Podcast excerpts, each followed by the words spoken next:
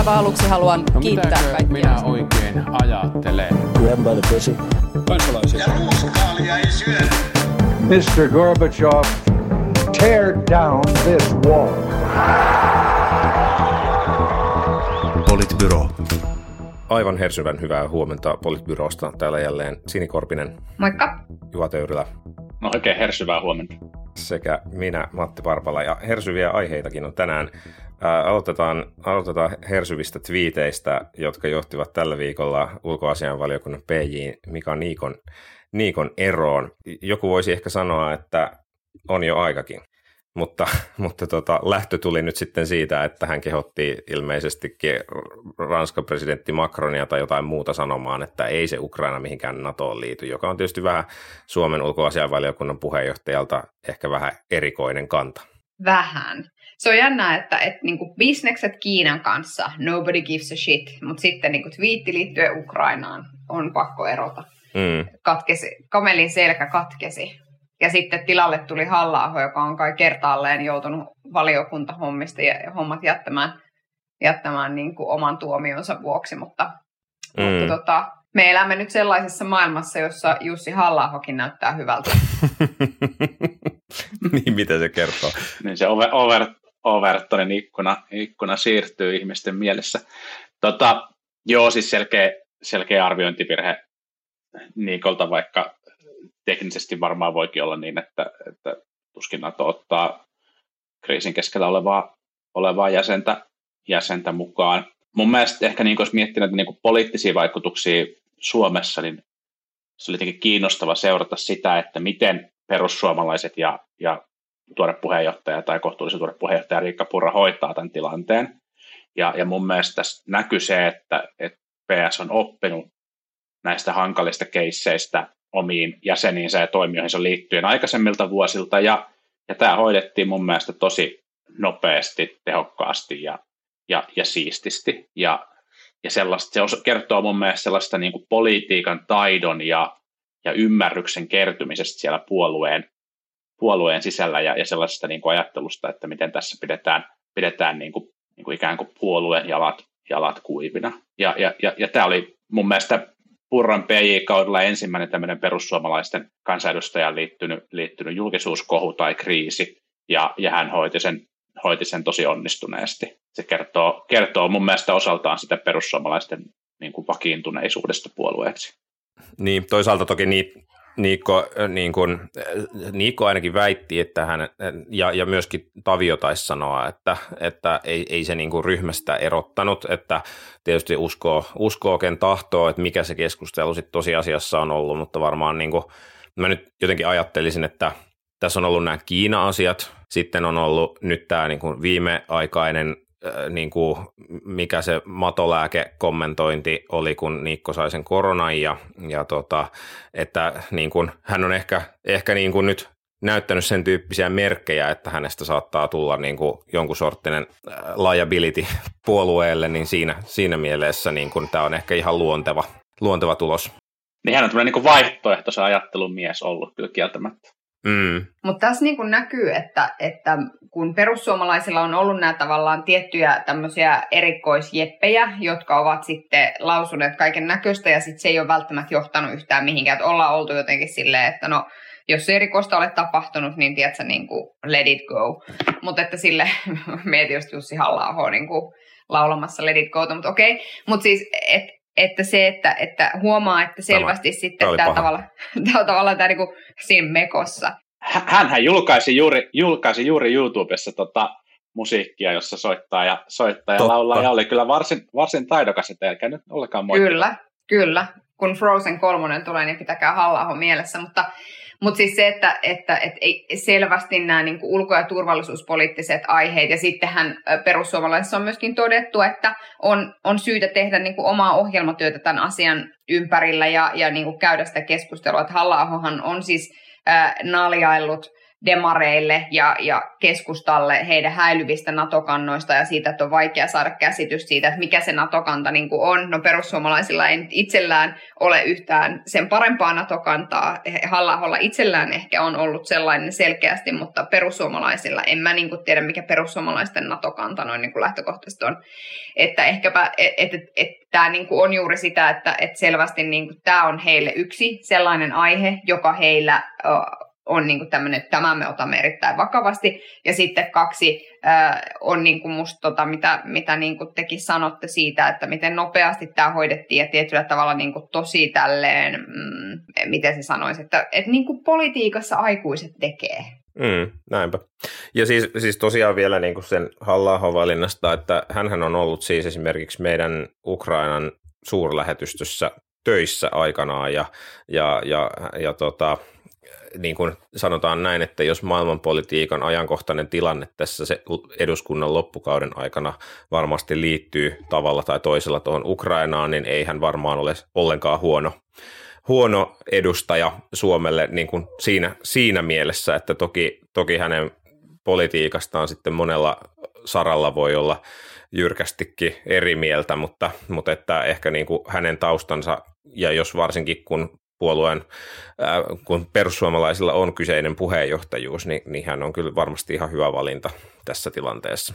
Ja siis sen sanon vielä, koska kuuntelin hänen haastattelunsa tänään Ylen aamusta, koska kuten muistatte, olen 84-vuotias, niin, äh, niin hänen niin kuin näkemyksensä siitä, että, että miten, miten Venäjä toimii ja mikä tavallaan on se toimintalogiikka ja miten Venäjän tavallaan se toimintatapa on se, että ikään kuin generoidaan uusi konflikti peitelläkseen sitä edellistä konfliktia, että jos palataan ajattelussa taaksepäin, että miten mm. tähän pisteeseen on tultu, niin se lähti sieltä Krimin niemimaalta, ja kukaan ei puhu Krimistä enää, me otetaan ikään kuin annettuna se tilanne, ja nyt me puhutaan tästä uudesta kriisistä, jonka Venäjä on niin kuin generoinut, että hänen niin kuin et, et, että sinänsä niin kuin vaikka hän ei niin kuin lähtökohtaisesti mun mielestä ole ihan hirveän pitkällä niin kuin ihmisperseijana oikealla puolella, niin, niin sitten kuitenkin niin kuin mä sanoisin, että, että hänen niin kuin näkemyksensä tästä esimerkiksi Venäjän tilanteessa on niin kuin varsin hyvä. Että siinä mielessä, äh, siinä mielessä niin kuin hän ei ole perussuomalaiset varma, varma, varmastikaan niin kuin huonoin valinta tähän. Mm.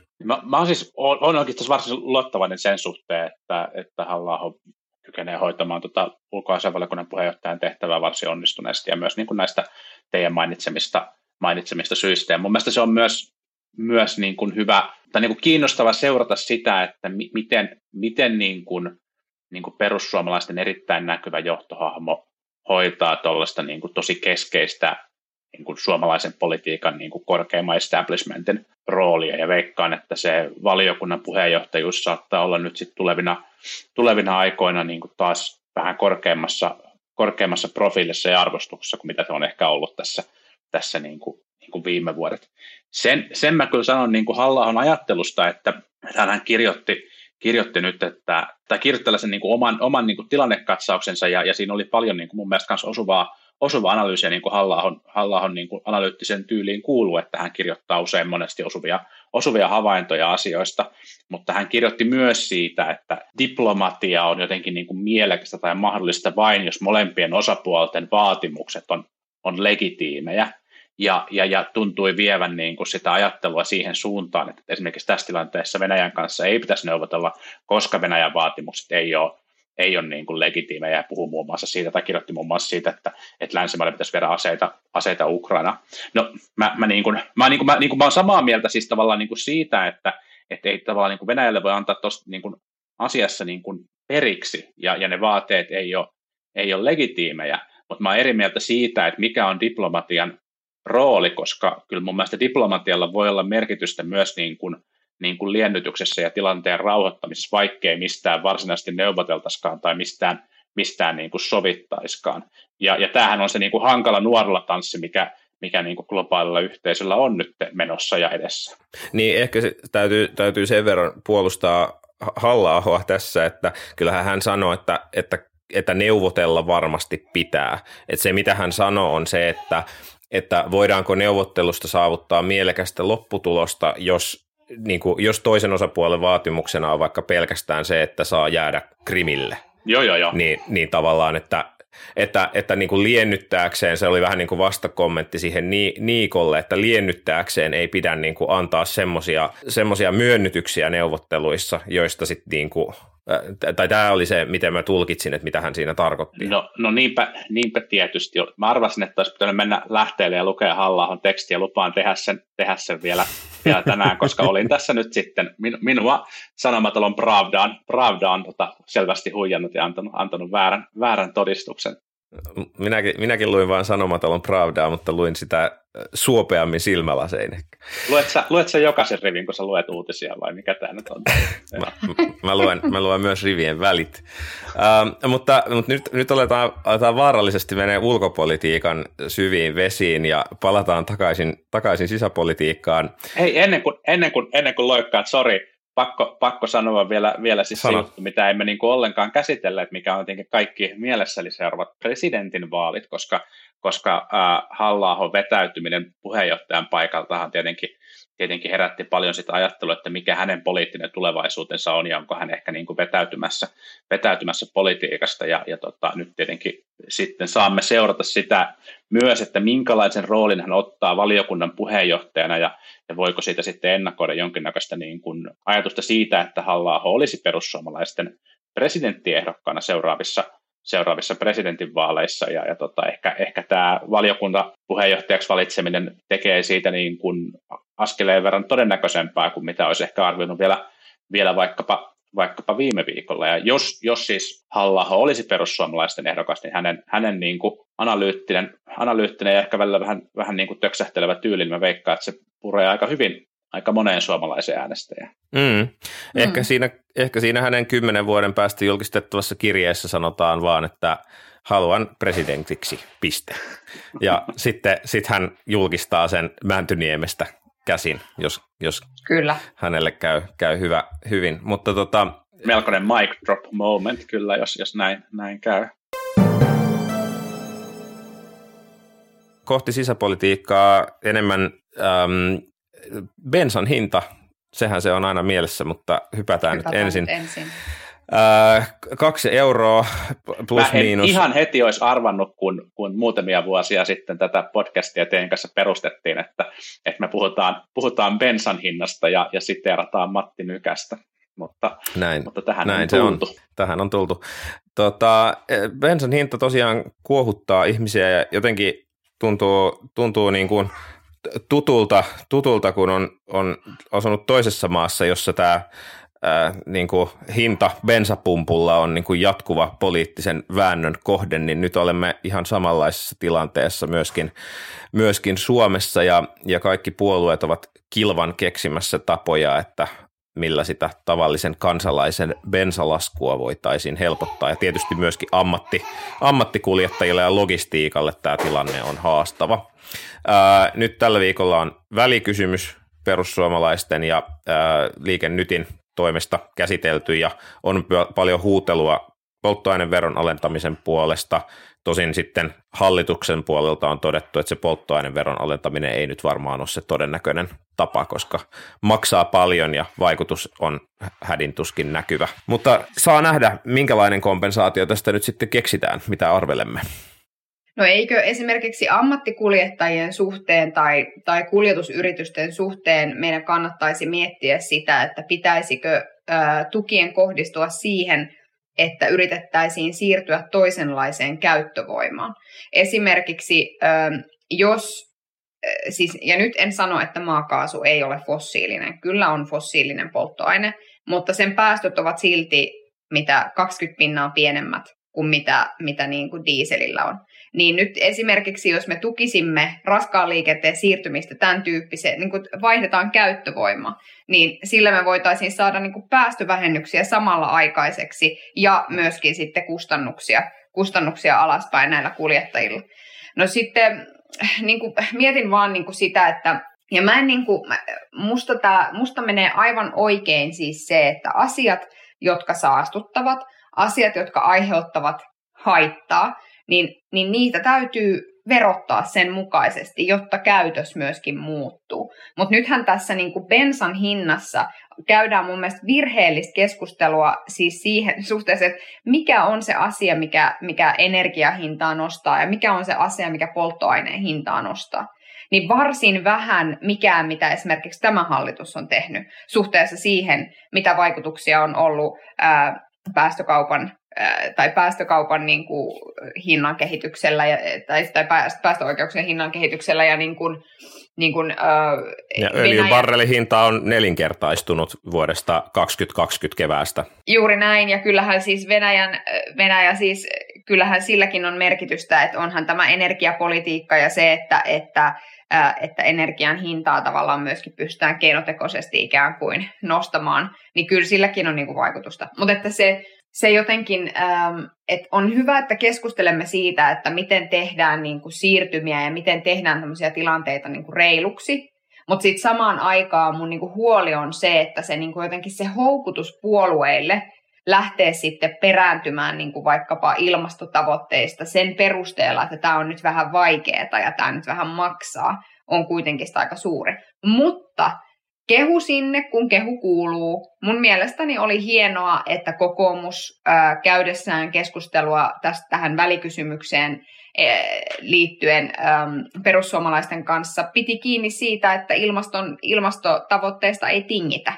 Ja se oli se syy, minkä takia perussuomalaiset eivät sitten halunneet, mikä tietysti Atte Kalevaa harmitti, itseäni ei niinkään. Mutta että, että se niin kun, että siitä täytyy antaa kyllä kokoomukselle tunnustusta, että ei lähdetty mukaan tavallaan siihen tehdään vähän vähemmän ilmastotoimia tyyppiseen kelaan.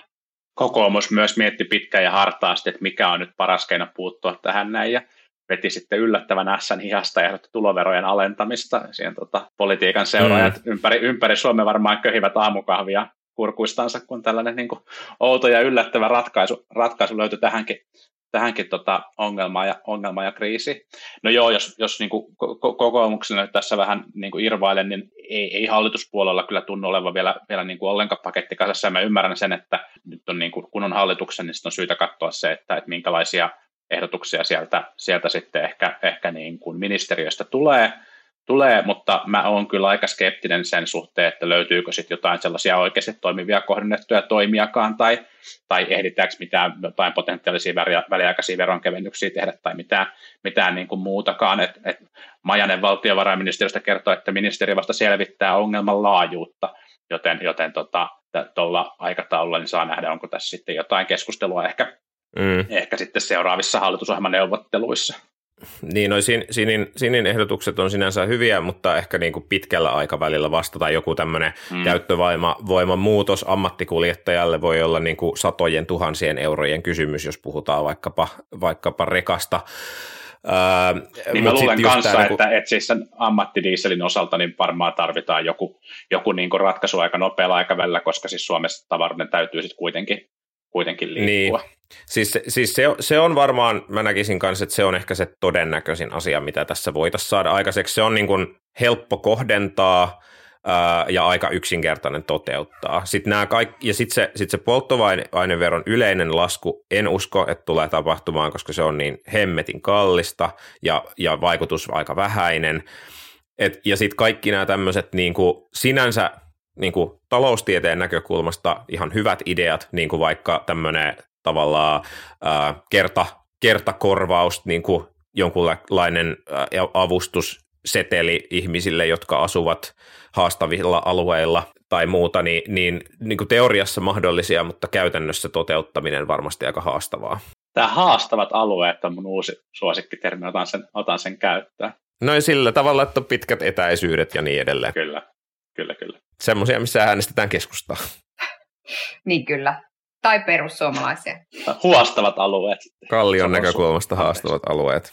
Mm. Niin, siis kyllähän tässä niin kuin sitten, sit jos miettii, miettii nyt tulevaa kevättä, niin tuskin tämä keskustelu on yhtään, yhtään niin kuin mihinkään, mihinkään katoamassa, ja paitsi tietenkin bensa ja, bensa ja tota, diesel, niin, niin tietenkin tuo sähkön, sähkön hinta on toinen semmoinen, joka, joka rokottaa niin monta suomalaista tällä hetkellä, että, että tästä tullaan, niin kuin, näistä teemoista tullaan varmasti tämä kevät keskustelemaan, ja tähän ei niin kuin ollenkaan auta hallitusta siinä tilanteessa, missä niin kuin hallituksen vaikeimmat keskustelut ja neuvottelut liittyy talouden linjaan ja, ja sitten toisaalta ilmastotoimiin. Just että kyllä tämä tulee niin kuin haastaa, haastaa niin kuin aika isosti, isosti sitä, ja mä luulen, että tämä tulee myös, koska tämä koskettaa niin paljon niin monia suomalaisia, niin tämä tulee olemaan myös niille, niille puolueille, jotka on kaikista innokkaimpia ilmasto, ilmasto niin kuin, ää, politiikan ajajia, niin tulee olemaan aika vaikea, koska, koska tota, kyllä sitten niin kuin, niidenkin puolueiden äänestäjät, niin osa niistä kokee, kokee tämän niin kuin kukkarossa aika raskaasti. Mm, kyllä. Erityismaininta täytyy kyllä antaa ö, ryhmänjohtajista Lindmanille ja Saramolle, jotka epäilivät, että bensan veron alennus Suomessa johtaa, menee öljyvaltioiden taskuun. Ja ihan en heti keksinyt, että millä logiikalla Suomessa tehtävä veronalennus vähittäiskaupassa menee öljyvaltioiden taskuun, mutta ehkä heillä on tähän joku logiikka olemassa. Olisikohan se, olisikohan se logiikka sitten jotenkin siinä, että jos, jos tota tehdään veronalennus, mutta, mutta sitten myyjät ei, ei laske, laske niin kuin hintoja vastaavasti, niin sitten se siinä ketjussa, arvoketjussa sitten valuu, valuu sitten. Sitten sen takia myyjät maksaa siitä raakaöljystä enemmän Saudi-Arabiaan, niin ei. Mutta en, en tiedä. Niin, en tiedä. tota, no joo, mutta Mutta siis mä sanon vielä siis kokoomuksen linjasta sinänsä siis sen, että kun Juha sanoit, että on, on, olipa yllättävää. Kokoomuksen linjahan on ollut siis iät ajat se, että lasketaan tuloveroja, nostetaan kulutuksen, verotus, kulutuksen verotusta. Ihmisillä on enemmän rahaa käytössään, he saavat sitten päättää, mihin se raha menee. Toki mä ymmärrän tämän ajattelun ongelman su- suhteessa siis siihen, että sit jos käytännössä niin kun, ää, tällaisten jokapäiväisten hyödykkeiden hinnat nousevat sen seurauksena, niin meillä on ihmisryhmiä, jotka eivät varsinaisesti tee lainausmerkeissä valintoja sen suhteen, että mihin he sen rahansa sitten käyttävät. Mutta että sinänsä niin kuin kokoomus on ollut hyvin johdonmukainen tässä asiassa, ainakin niin pitkään kuin allekirjoittanut on ollut kokoomuksen jäsen. Ja se alkaa kulkaa olla pitkään, koska mä en ole mikään nuori likka enää. niin 84-vuotias. niin, niin. Y- yllä, yllättävän pitkään sanoisi varmaan, sanoisi varmaan moni, jotka sut tuntee, mutta tota, tota, tota, toki tässä asiassahan nyt, nyt tota, kokoomus haluaisi alentaa ilmeisesti myös sitä kulutuksen veroa, koska haluttaisiin myös alentaa sitä tota, niin kuin polttoaineiden, polttoaineiden verotusta, että, että tässä on nyt kyllä sitten niin kuin tavallaan... Se oli, a- se oli ammattikuskeilla. Ilmeisesti, niin se jäi vähän epäselväksi, koska se vastaus oli kyllä veronalennuksiin, mutta siinä niin oli. avoimessa vastauksessa otettiin kantaa vain ammattidiiseli. Mutta, mutta se vielä, Okei, mä taas, taas luin Hesarini, Hesarini huolimattomasti. no se jäi ehkä tarkoituksella siinä auki. Jumalauta Juha. Nyt edes perjantaisin. Mutta, mutta että se vielä pitää sanoa tästä niin kuin energiaverotuksesta ja muusta, että et, ja ilmastotoimien tehokkuudesta, että et, näinhän se on, että, että ilmastotoimia, jos tehdään verotuksella, niin ei niitä voi tehdä muuten kuin että, niin, että ne kohdistuu kaikkiin. Sitten kysymys on siitä, että, että keskituloset ja suurituloset kuluttaa yleensä eniten ja aiheuttaa yleensä eniten päästöjä, ja sitten taas sillä, niillä pienituloisilla, kuten juuri äsken sanottiin, niin ei ole välttämättä kauheasti vaihtoehtoja. Niin sitten yleisesti ihan talous, taloustieteilijät on aika hyvin jakaa sen ajatuksen, että sit silloin pienituloisia voidaan jollain tavalla kompensoida, siis jopa niin kuin ihan antamalla rahaa käteen siitä, että heidän valinnan mahdollisuudet kapenevat. Ja, ja tämä on ihan periaatteessa taloustieteessä ihan valtavirtaa, mutta sitten kun tämä pääsee niin kuin puoluepoliittiseen käsittelyyn, niin asiasta tulee jotenkin aikamoinen kuperkeikka. Jännästi. Imagine that. Imagine that, kyllä. mutta katsotaan, mitä se hallitus nyt sitten, sitten kehysriihessään keksii. Yksi asia, mikä vielä äh, hallitusta varmasti kehysriihessä haastaa, on, on hoitajien palkat, ja siihen liittyen, ähm, siihen liittyen tällä viikolla tuli, tuli uusi, uusi ehdotus liittyen äh, hoitajien palkkatason korjaamiseen, ja koska sitä linkkiä minulla ei ole juuri nyt auki, niin avaan, avaan sen. Eli, eli tosiaan Tehy ja Super ovat siis ehdottaneet, että, että korjataan tehdään viiden vuoden palkkaohjelma, jossa nostetaan hoitajien palkkoja 3,6 prosenttia vuosittain vielä normaalien sopimuskorotusten päälle. Ja tämä ei ole mikään ihan halpa, halpa juttu. Arvioitu kustannus on noin 5 miljardia euroa tämän viiden vuoden aikana ähm, sen normaalitten palkankorotusten päälle. Mutta toki sitten monet ovat sitä mieltä, että tälle hoitajien palkka-asialle pitäisi jotain, jotain tehdä. Eli, eli siinä mielessä tämä ehdotus varmasti uppoaa ihan niin kuin suht suosiolliseen maahan verrattuna ainakin joihinkin aikaisempiin ajanhetkiin. Mm. Tässähän näkee siis sen, tähän on, tai se mikä musta on, no lähdetään nyt niinku perusasioista. Meillä on naisvaltaisia aloja, jotka suhteessa työn kuormittavuuteen ovat palkkakuopassa. Se on niinku selvää. Yksi on niinku tämä sote-ala erityisesti nyt niinku hoitajien puolella, ja toinen on, on niinku opetuspuolella erityisesti ö, varhaiskasvatuksen opettajat ja, ja perus, perusopet, peruskouluopettajat tai perusopetuksen, miten se sanotaan? Peruskouluopettajat. Vitsi, peruskouluopettajat, kyllä. Mä olin ihan sille ala-asteen opettajat. No joo, mutta, mutta meillä on näitä aloja ja, ja niille tarvitaan ää, palkkaratkaisujakin. Nyt sitten kysymys kuuluu, että jos lätkästään ikään kuin hoitajille tämmöinen korotus, joka on siis, se on kallis, mutta toisaalta Tehy ja Super ovat siis sinänsä että kun se heidän niin kun, ää, näkökulma tuntuu olevan siihen niin kun se, että, että deal with it, niin hehän ovat ihan osittain oikeassa. Eihän niin kun, ilman rahaa teitpä sä minkä tahansa laisia toimia. Puhuttiinpa sitten paremmasta johtamisesta tai paremmista työoloista tai, tai niin kuin isommista resursseista niin kuin henkilöstöpuolella tai palkankorotuksesta, niin kaikki maksaa. Ja, ja niin kuin niitä parannuksia sinne alalle ei tehdä ilman rahaa, ja se on niin kuin musta ihan selvää. Mm. No nyt sitten ikään kuin, että mihin sä sen rahan laitat.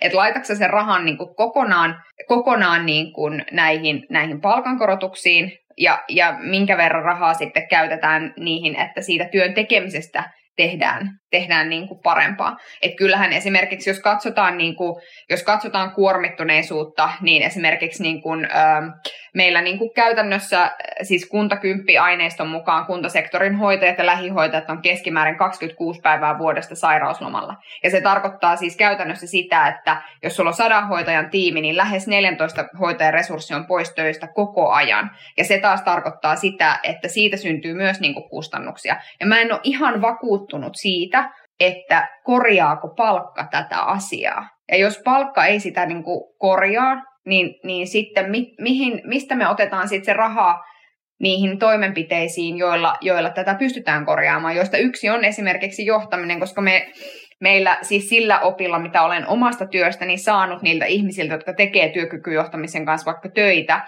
niin kyllähän siellä niin kuin ihan siis perusasiat, että sulla saattaa olla osastonhoitaja, jolla on 60 alaista ja hän saa käyttää 20 prosenttia työajastaan siihen johtamiseen, niin kyllä kuka tahansa pystyy laskemaan, että siinä ei kyllä paljon niin kuin työkykyä johdella niin kuin sillä resurssilla. Mutta se on niin kuin rahakysymys myös. Mutta sitten kysymys kuuluu, että kuuluuko Tehyn ja Superin miettiä omassa neuvottelupöydässään tämmöisiä asioita, niin ei. Niin, siis kaihan se niin kuin yksi syy siihen poissaoloihin ja, ja työn kuormittavuuteen on nimenomaan se, se niin kuin pula teke, niin kuin ihmisistä niin kuin eri osastoilla ja, ja näin, ja, ja, ja niin kuin, että se on silleen kumuloituva ongelma, että jos palkka aiheuttaa työvoimapulaa ja työvoimapula aiheuttaa lisää työvoimapulaa, niin, niin on se musta ihan niin kuin validi pointti, että, että se, se palkkataso, tai ehkä, ehkä se niin kuin kysymys on se, että että jos tämä palkankorotusohjelma maksaa nyt sitten 5 miljardia euroa niin kun, ja, ja jatkossa ehkä vielä enemmän, niin sit se oikea kysymys on se, että, että mitä tämä sitten tämä niin nykytilan jatkuminen maksaa ja että just niin kuin Sini, Sinillä on ihan oikea kysymys, että, että onko tämä palkkataso se kysymys, joka ratkaisee sen nykytilan vai onko se joku muu. Jos tämä palkkataso oikeasti ratkaisisi sen nykytilan, niin silloin voi olla, että se et voi olla, että tuo kustannus olisi ihan perusteltu siinä mielessä. Mutta onks, et sitä, sitä en osaa sanoa, että et niin kuin, onko meillä jotain evidenssiä tai, tai miten sitä jotenkin pitäisi ajatella tätä koko, koko hyvin haastavaa kokonaisuutta. Niin, mä oon siis jotenkin vähän sama, samaa mieltä, että mun mielestä se kysymyksessä että hyvin olla se, että onko meillä varaa olla tekemättä jotain tuon kaltaista merkittävää, merkittävää palkkaohjelmaa. Kyllähän niin kuin toimiala kärsii selkeästi työvoimapulasta ja mä luulen, että se, kun, kun niin kuin hoidettavien määrä, määrä vaan kasvaa, niin, niin tota, hoitajien määrä, määrää pitäisi lisätä, lisätä myös ja, ja meillä on niin kuin suuria vaikeuksia, vaikeuksia sen tekemisessä ja mä en luule, että tätä ratkaistaan niin kuin, niin kuin tota, tota, tota, koulutus, koulutuspaikkojen niin kuin markkinointikampanjoilla.